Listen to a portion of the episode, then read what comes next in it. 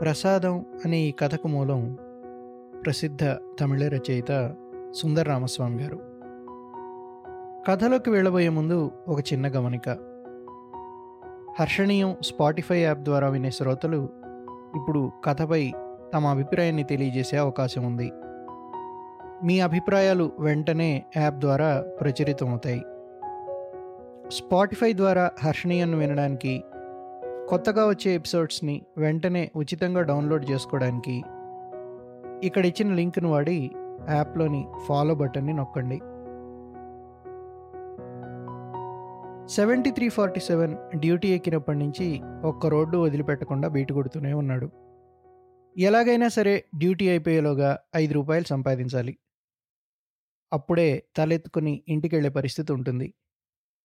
అది జరిగితేనే తన భార్య పొన్నమ్మ మొహంలో మొహం పెట్టి చూడగలడు.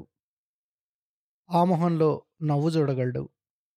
అన్నిటికీ మించి పిల్ల పుట్టినరోజు ఏ ఇబ్బంది లేకుండా జరిగిపోతుంది. అతను తిరిగి తిరిగి మళ్ళీ నాలుగు రోడ్ల కోడల దగ్గరికి వచ్చాడు. గత పది నిమిషాల నుంచి ఓ జంట మెయిన్ రోడ్డు అంచుని నిలబడి అటూ ఇటూ చూస్తూ రోడ్డు దాటడానికి కాచుకొనున్నారు. అమ్మాయి చంకలో ఓ చిన్న పాప ఉంది వాళ్ళు గుడికెళ్ళొస్తున్నారని అర్థమైపోతుంది.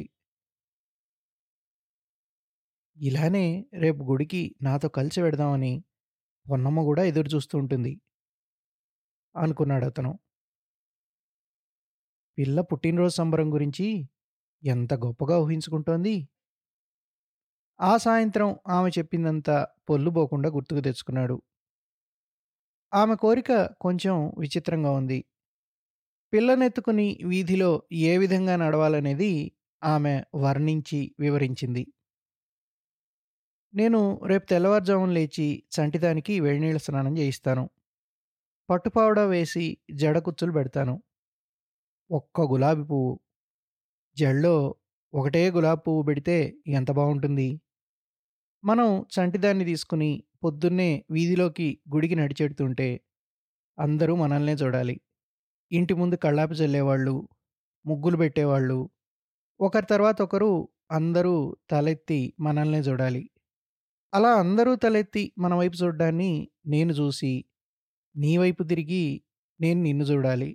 నువ్వు కూడా వాళ్ళు తలెత్తి మనల్ని చూడడం చూసి నా వైపుకు తిరిగి నన్ను చూడాలి. సెవెంటీ త్రీ ఫార్టీ సెవెన్ తాను ఎక్కడున్నాడో మర్చిపోయి ఒక్కసారి గట్టిగా బయటికి పగలబడి నవ్వాడు తర్వాత వెంటనే నోరు మూసేశాడు. ఆ జంట రోడ్డు దాటారు. పొన్నమ్మ అనుకున్నదంతా సరిగ్గా జరగాలంటే కావాల్సింది కేవలం ఇంకో ఐదు రూపాయలు. మొత్తం పుట్టినరోజు ఖర్చు యాభై రూపాయలైనా పొన్నమ్మ అతడిని అడిగింది మాత్రం ఐదు రూపాయలు. బట్టలు తానే వెళ్ళి అరువులో తెచ్చింది. రాత్రే కొట్టడానికి ఇచ్చేసింది చీటీబాడి ఒక ముత్యాల హారం కొనింది. పాలమ్మి ఆ అప్పు తనే తీర్చేస్తుంది. ఆమె అడిగిన డబ్బులు పుట్టినరోజు నాటికి కావాల్సిన పై ఖర్చుల గురించి మాత్రమే. అది కూడా కేవలం ఐదు రూపాయలు. ఇంట్లో ఒక్క పైసా లేదు. ఒక్క నయా పైసా కూడా. అప్పటికే ఇరవై ఐదో తారీఖు వచ్చేసింది. సెవెంటీ త్రీ ఫార్టీ సెవెన్ లాఠీతో తన బోట్లను తాటించాడు చూడ్డానికి ఒక దిష్టిబొమ్మలాగా ఉంటాడు అతను. ఒకసారి చూస్తే తొందరగా మర్చిపోయే మొహం కాదా అతంది మొహం నిండా అమ్మవారి మచ్చలు మందంగా ఉన్న కనుబొమ్మలు. రెండు కనుబొమ్మలు కలిసిపోయి ఉన్నాయి. చెవుల్లోంచి వెంట్రుకలు పెరిగి బయటికి వచ్చాయి ముక్కు కింద ఈగల గుంపు తిష్టేసినట్టుగా ఉన్న పొట్టి మీసం.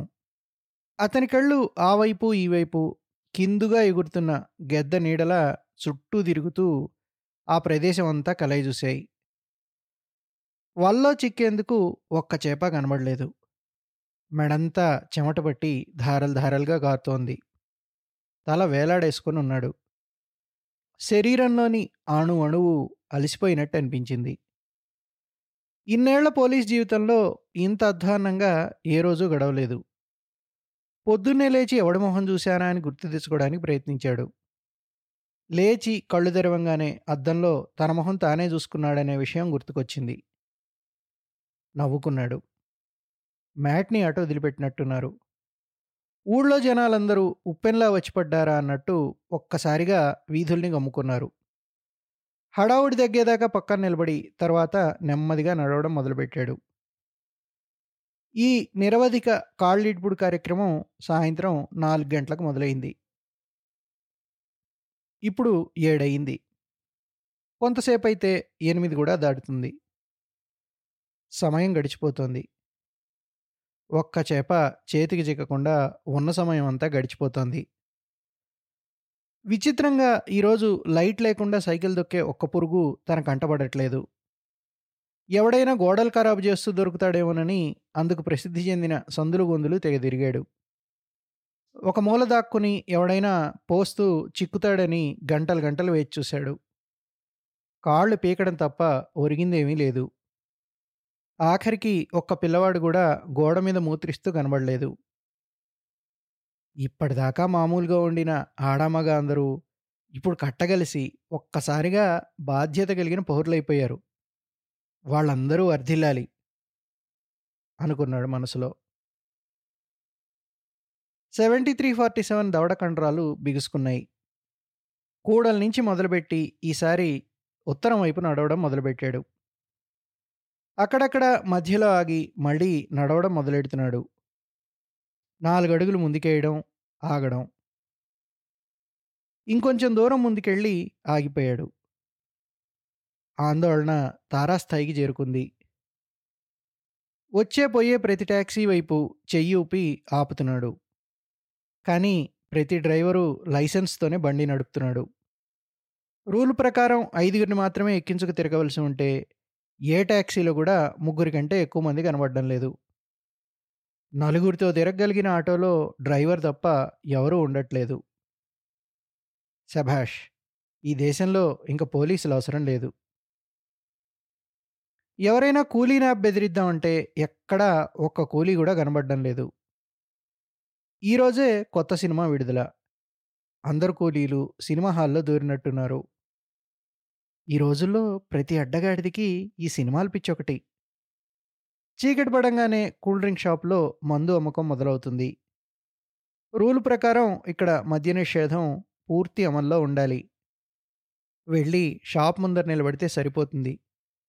మామూలు చేతిలో పెడతారు. చాలు పుట్టినరోజు బ్రహ్మాండంగా జరిగిపోతుంది. కానీ షాప్ మూసుంది. దేనికి మూసాడు వీడు?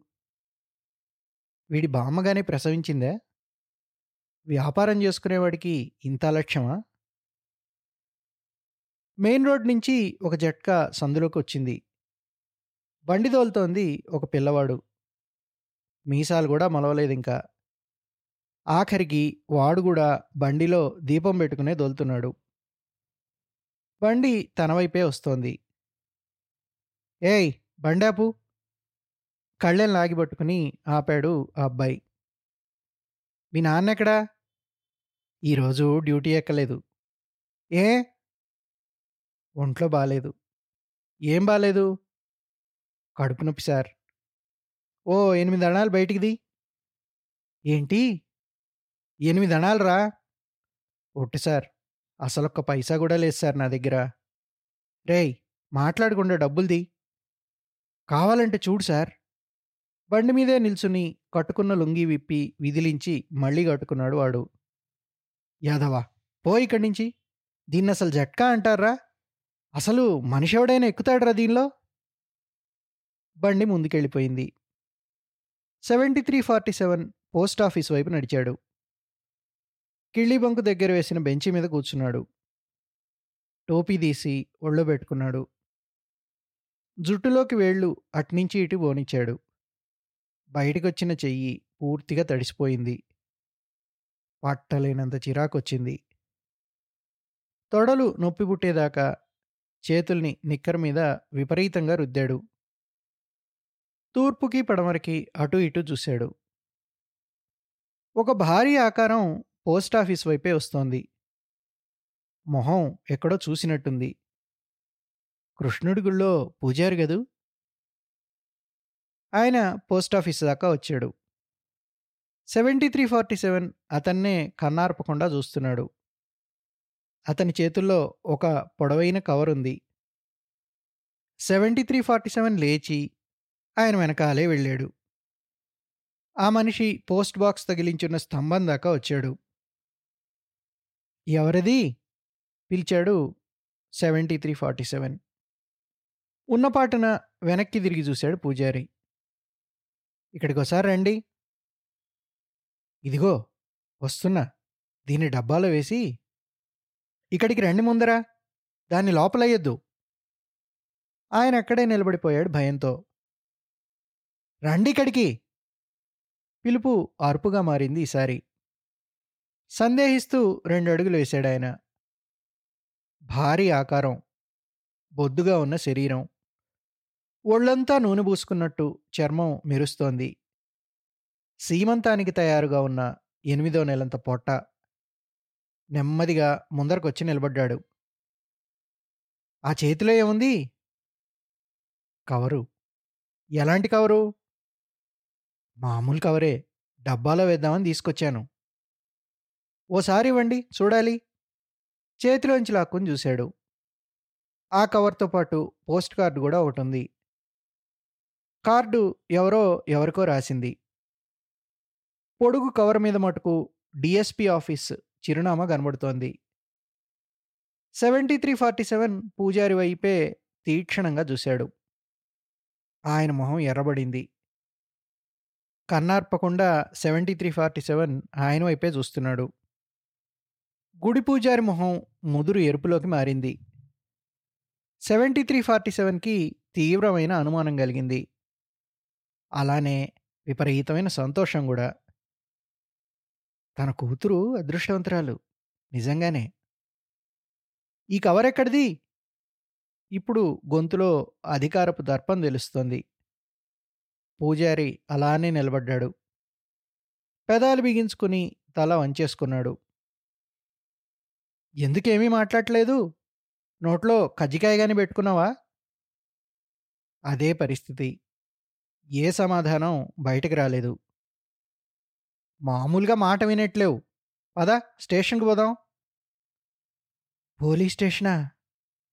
చెవుల్లో ఆ మాట పడంగానే గుడి పూజారి ఒంట్లో సన్నటి వణుకు మొదలైంది.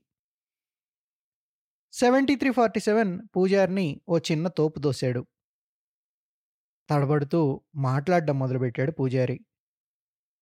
దయుంచి నేను చెప్పేది వినండి. ఏ దుర్ముహూర్తాన బయలుదేరానో లేకపోతే సొల్లాపి విషయానికి రాముందు. నిజంగా ఎంత దుర్దశ పట్టకపోతే ఈ సమయంలో వీధి మధ్యన ఒక బజార్ రోడీలాగో జేబు దొంగలాగో నిలబడిపోతాను. చెస్ అడిగిన దానికి సమాధానం చెప్పు. వింటుంటే ఏదో ఒకటి చెప్తా పోతూనే ఉన్నావు. దేవళం పక్కన చిన్న పోస్టు డబ్బా ఉంది. అందులో ఈ కార్డు ముక్క పడేద్దామని వెళ్ళాను. అక్కడ ఈ కవరు రోడ్డు మీద పడింది.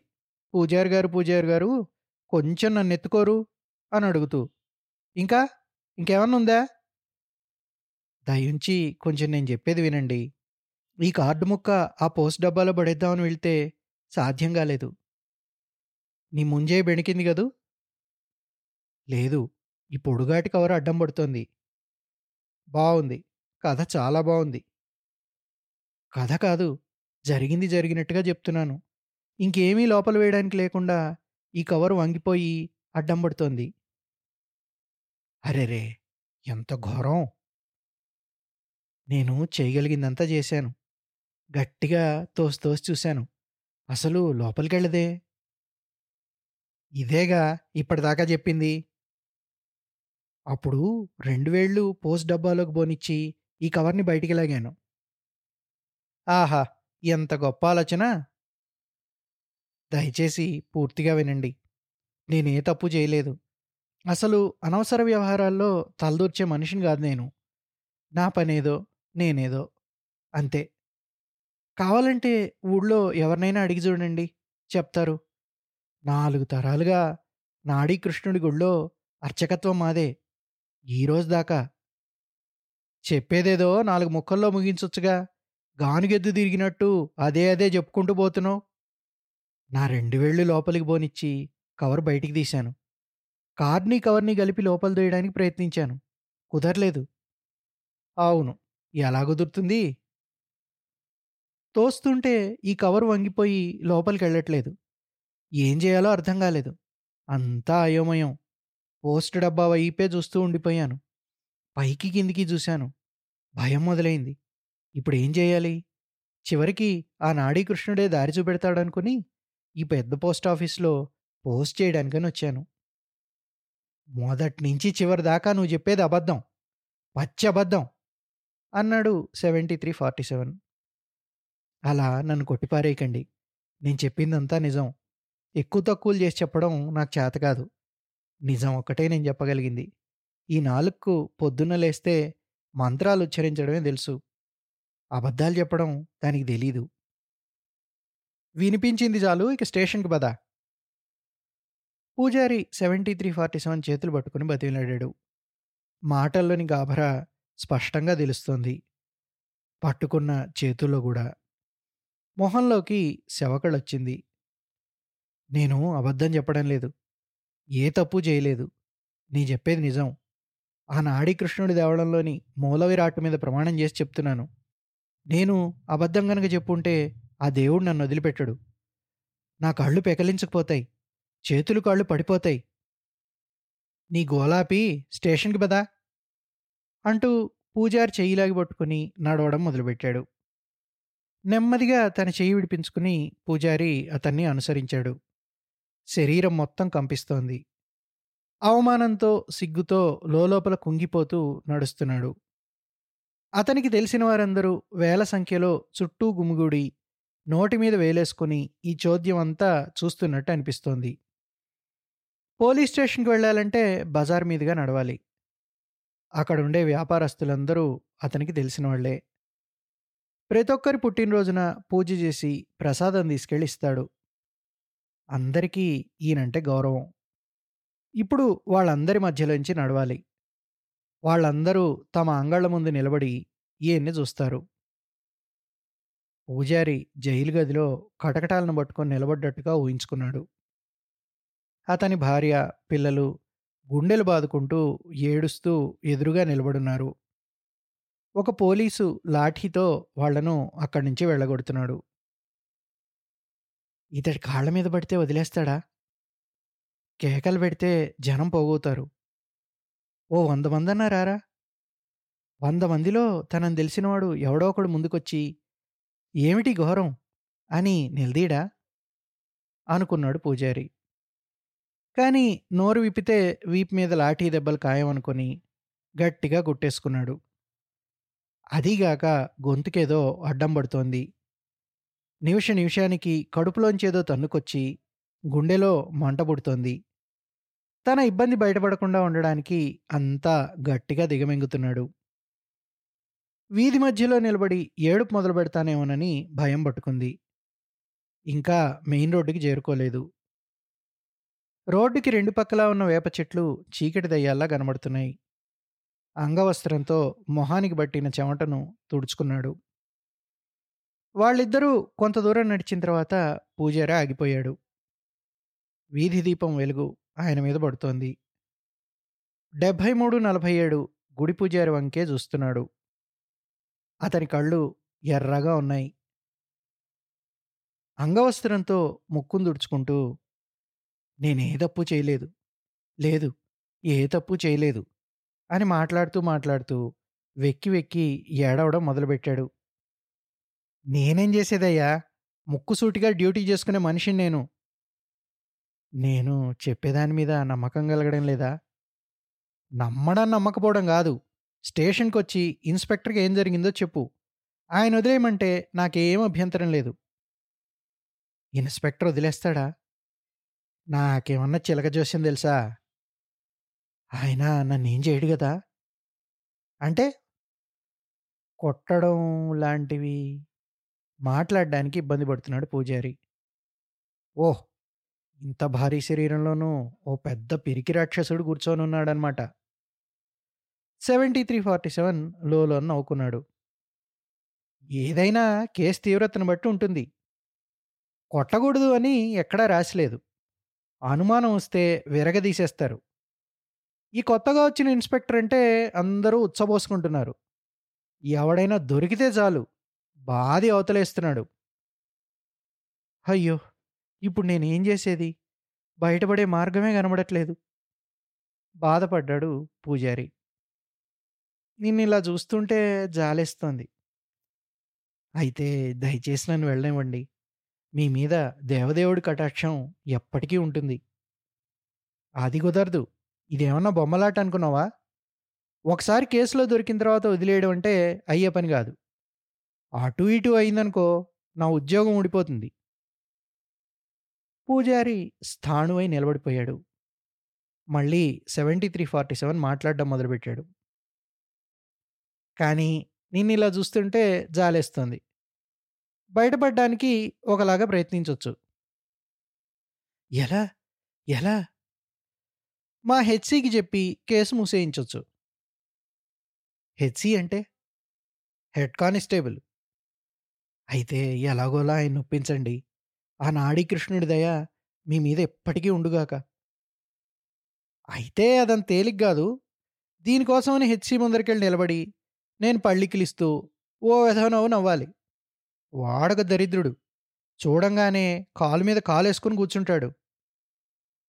కొంచెం ఓర్చుకొని నా కోసం మీరు ఆ పని చేసి పెట్టండి. దయచేసి ఆయన్నొప్పించండి.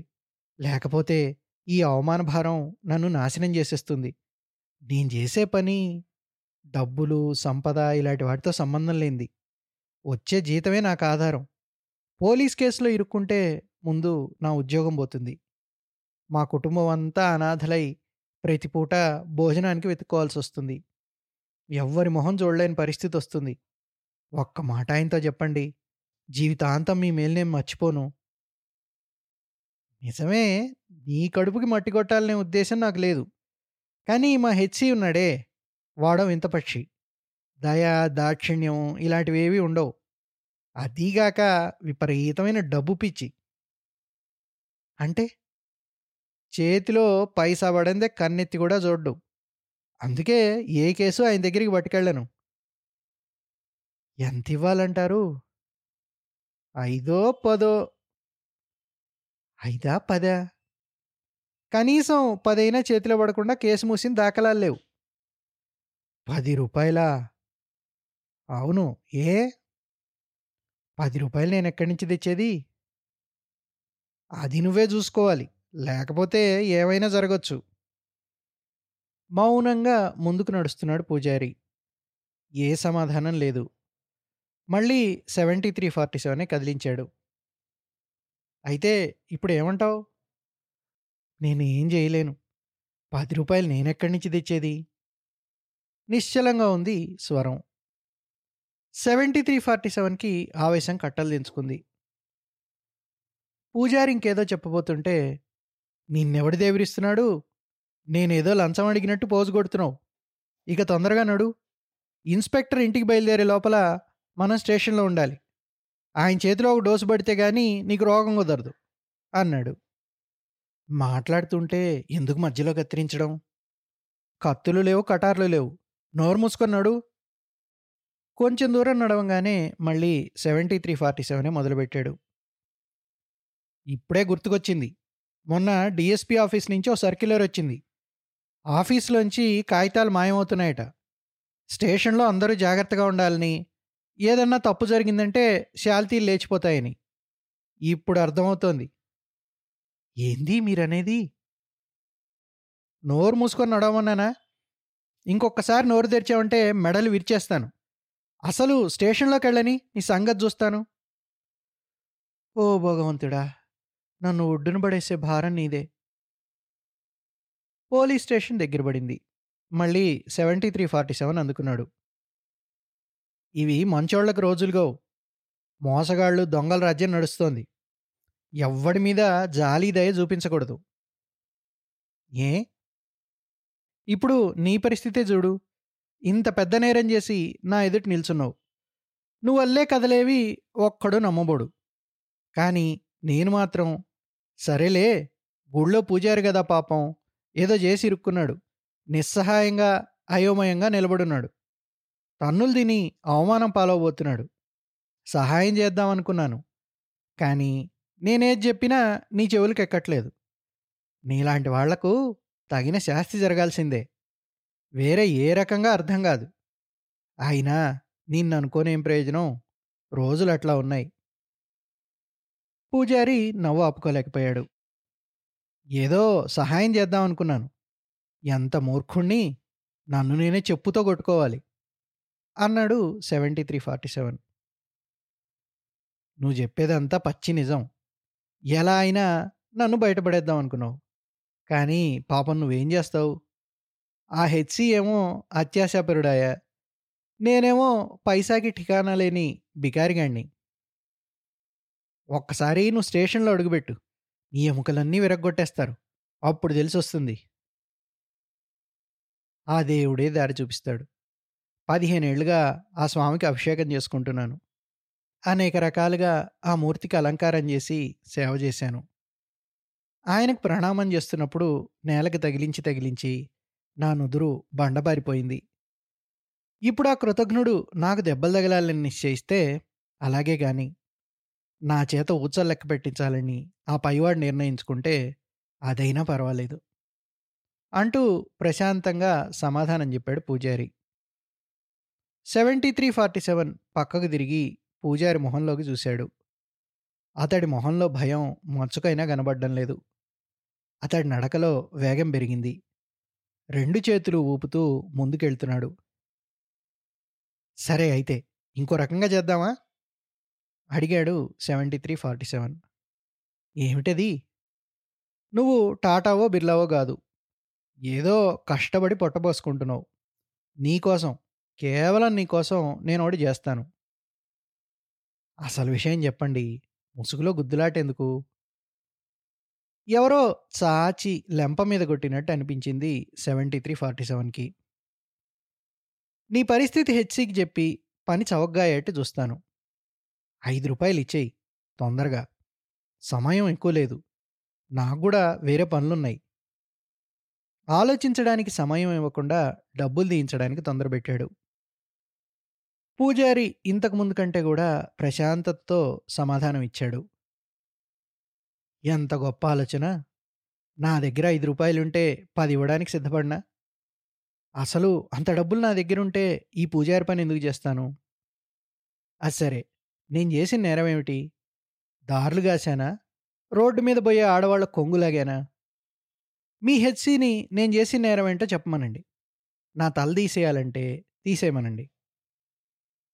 అక్కడికక్కడే పూజారిని నరికి పోగులు పెట్టాలన్నంత కోపం వచ్చింది సెవెంటీ త్రీ ఫార్టీ సెవెన్కి. నీ అంత పిసినారోణ్ణి నేను ఎక్కడా చూడలేదు అన్నాడు. ఏం చేస్తాం? ఆయన నన్ను ఇలా తయారు చేసి పెట్టాడు. ఆయన? ఆయన ఎవరు? పైన కూర్చోనున్న ఆయన. పోలీస్ స్టేషన్ ముందుకొచ్చి నిలబడ్డారు ఇద్దరు. అక్కడ ఎదురుగా బడ్డీ కొట్టు దగ్గర నిలబడి షాపతంతో మాట్లాడుతున్న మనిషిని చూసి అన్నగారు అనుకుంటూ దగ్గరికి వెళ్ళిపోయి వాళ్ళ సంభాషణలో దూరిపోయాడు సెవెంటీ త్రీ ఫార్టీ సెవెన్ పూజారిని వెనకే వదిలేసి. అక్కడే నిలబడి అది ఇది మాట్లాడేస్తున్నాడు అతనితో. వెనక్కి తిరిగి కనీసం మనిషి ఉన్నాడా లేడా అనేది కూడా పట్టించుకోవడం లేదు. కావాలంటే నువ్వు ఇంటికి వెళ్ళిపోవచ్చు అన్నట్టుంది అతని వాలకం. కానీ పూజారి మటుకు అక్కడే రాతి విగ్రహంలా కదలకుండా నుంచుండిపోయాడు అన్నగారు విసుగుమొహం పెట్టి వింటున్నారు ఇతని చెప్పేది. ఇంతలో సెవెంటీ త్రీ ఫార్టీ సెవెన్ వెనక్కి తిరిగి పూజారి వైపు చూసి స్వామి మీరు కావాలంటే వెళ్ళిపోండి. మన సంగతి తర్వాత చూసుకుందాం. అన్నాడు. ఇప్పుడే పూర్తి చేస్తే మంచిదిగా. అన్నాడు పూజారి. వదిలేయండి స్వామి నేను చెప్తున్నాగా నా వెనకబడ్డం మానేయండి. ఏంది విషయం? అడిగాడు అన్నగారు. ఏం లేదన్నా. రేపు మా అమ్మాయి పుట్టినరోజు. మా ఆవిడ పూజ చేయించాలంది. దాని గురించే ఇంత మాట్లాడుతున్నాను. ఈయనేమో ఏవేవో కొనాలంటాడు. నేను డబ్బులు ఎక్కడి నుంచి తెచ్చేది? ఓహ్! ఇదే సంగతి అనుకున్నాడు పూజారి. డబ్బుల గురించి ప్రస్తావన వచ్చిందనో ఏమో వెంటనే ఆ అన్నగారు అక్కడి నుంచి పలాయనం చిత్తగించారు సెవెంటీ త్రీ ఫార్టీ సెవెన్ పూజారికి నించున్న చోటు నుంచి దూరంగా ఇంకో దిశలో వడివడిగా నడవడం మొదలుపెట్టాడు పూజారి అతని వెనకే అతన్ని అందుకోవడానికి దాదాపుగా పరుగులు పెట్టాడు. ఏమయ్యా! నన్ను రోడ్డు మధ్యలో అలా వదిలేసి వెళ్ళిపోతే ఏమనర్థం? ఇదిగో నన్ను వదిలేసి నీ పన్ను జూసుకో. అసలేం జరిగిందో నాకు అర్థం కావడం లేదు. అరే వెళ్ళమంటున్నానా? నా చావు నన్ను చావని నువ్వే కదయ్యా అసలు గొడవ మొదలుపెట్టింది ఇప్పటిదాకా నన్ను బెదిరించి, భయపెట్టి, ఇప్పుడేమో నా దారిని నన్ను బొమ్మంటున్నావు. 7347కి ఒళ్ళు తెలియనంత కోపం వచ్చి కళ్ళు ఎర్రబారాయి. మెడ మీది రక్తనాళాలు బిగుసుకున్నాయి. పూజారి వైపు తీక్షణంగా చూశాడు పూజారి కూడా కన్నార్పకుండా అతని వైపే చూస్తున్నాడు. కొంచెం భయంగా ఉంది కానీ లోపల నుంచి నవ్వు దన్నుకొస్తోంది. ఒక చిరుమందహాసం సెవెంటీ త్రీ ఫార్టీ సెవెన్ పూజారి నవాబుకోవడానికి చేస్తున్న ప్రయత్నాన్ని గమనించాడు. పూజారి పగలబడి నవ్వడం మొదలుపెట్టాడు అది చూసి సెవెంటీ త్రీ ఫార్టీ సెవెన్కి కూడా ఉన్నట్టుండి నవ్వొచ్చింది. నవ్వాడు. పగలబడి నవ్వాడు. చిన్న పిల్లాడిలా కడుపు పట్టుకొని నవ్వాడు. ఇద్దరూ గలిసి కొంతసేపు అలా నవ్వుతూనే ఉన్నారు. 7347 పూజారి పక్కకొచ్చి నవ్వుతూనే అతని మొహంలోకి చూస్తూ ఇంటికెళ్ళండి. నేను కూడా ఇంటికెళ్తున్నాను అన్నాడు. అతని కంఠంలో ప్రశాంతత ఉంది పూజారి అతని మొహంలోకి పరికించి చూశాడు.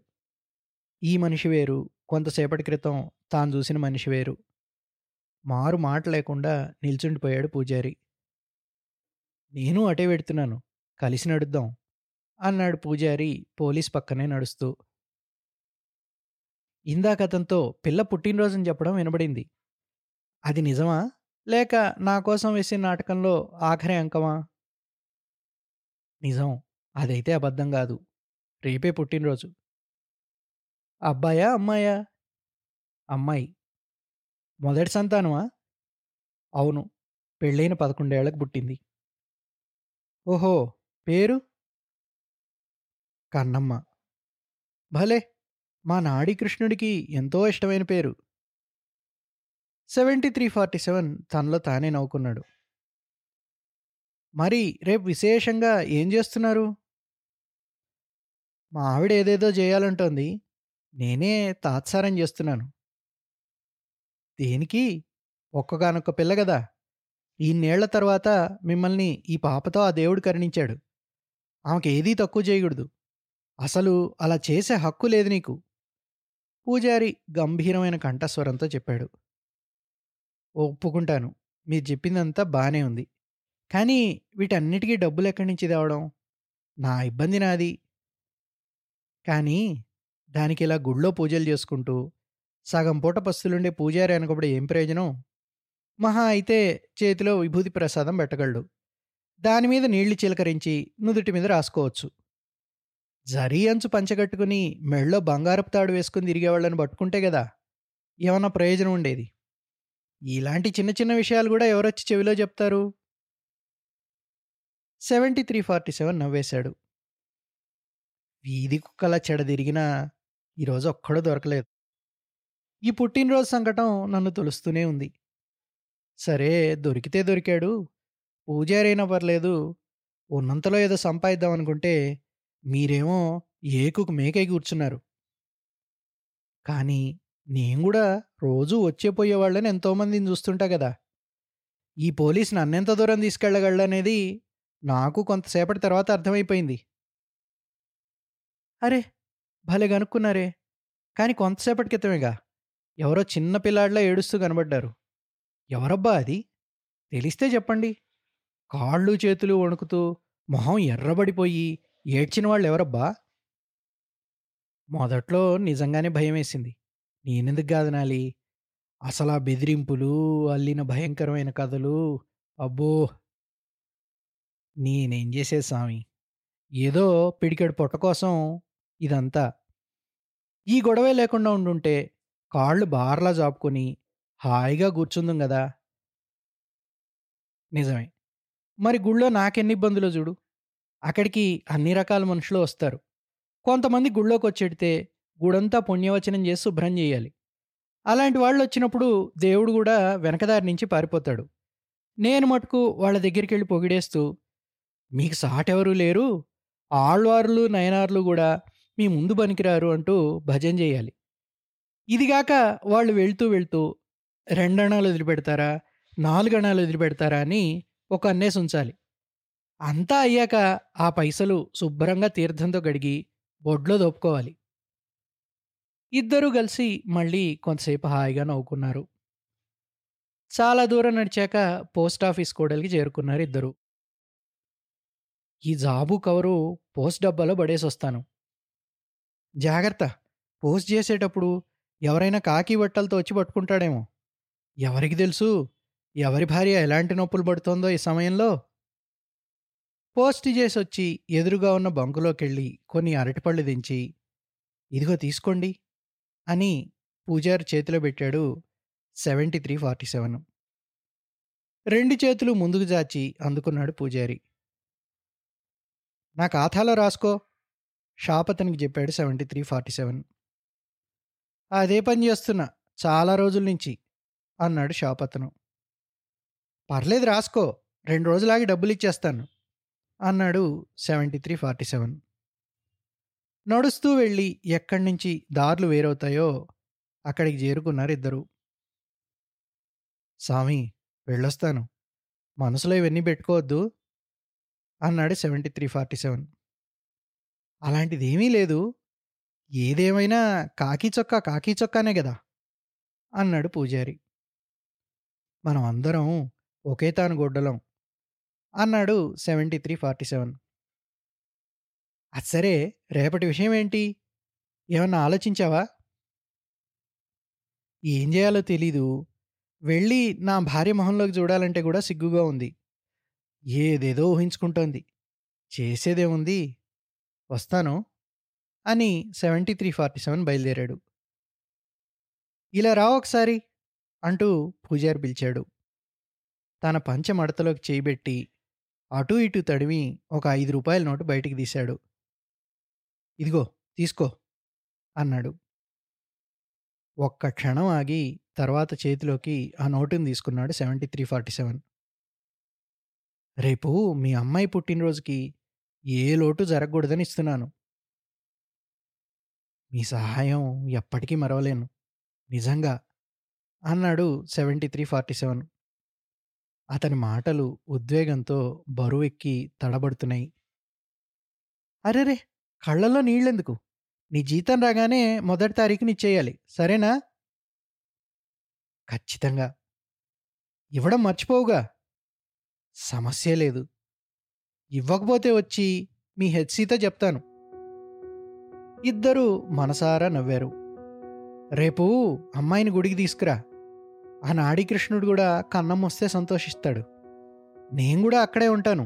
బ్రహ్మాండంగా జరుపుదాం. సరేనా? తప్పకుండా. మీరు చెప్పినట్టే తీసుకొస్తాను. మంచిది. ఇంక నేను బయలుదేరుతాను. మర్చిపోవద్దు. ఒకటో తారీఖు. ఆ మాటలతో పూజారి చీకట్లోకి వెళ్ళి మాయమైపోయాడు. సెవెంటీ త్రీ ఫార్టీ సెవెన్ అతను అంతర్ధానం అవ్వడాన్ని అలానే చూస్తూ ఉండిపోయాడు.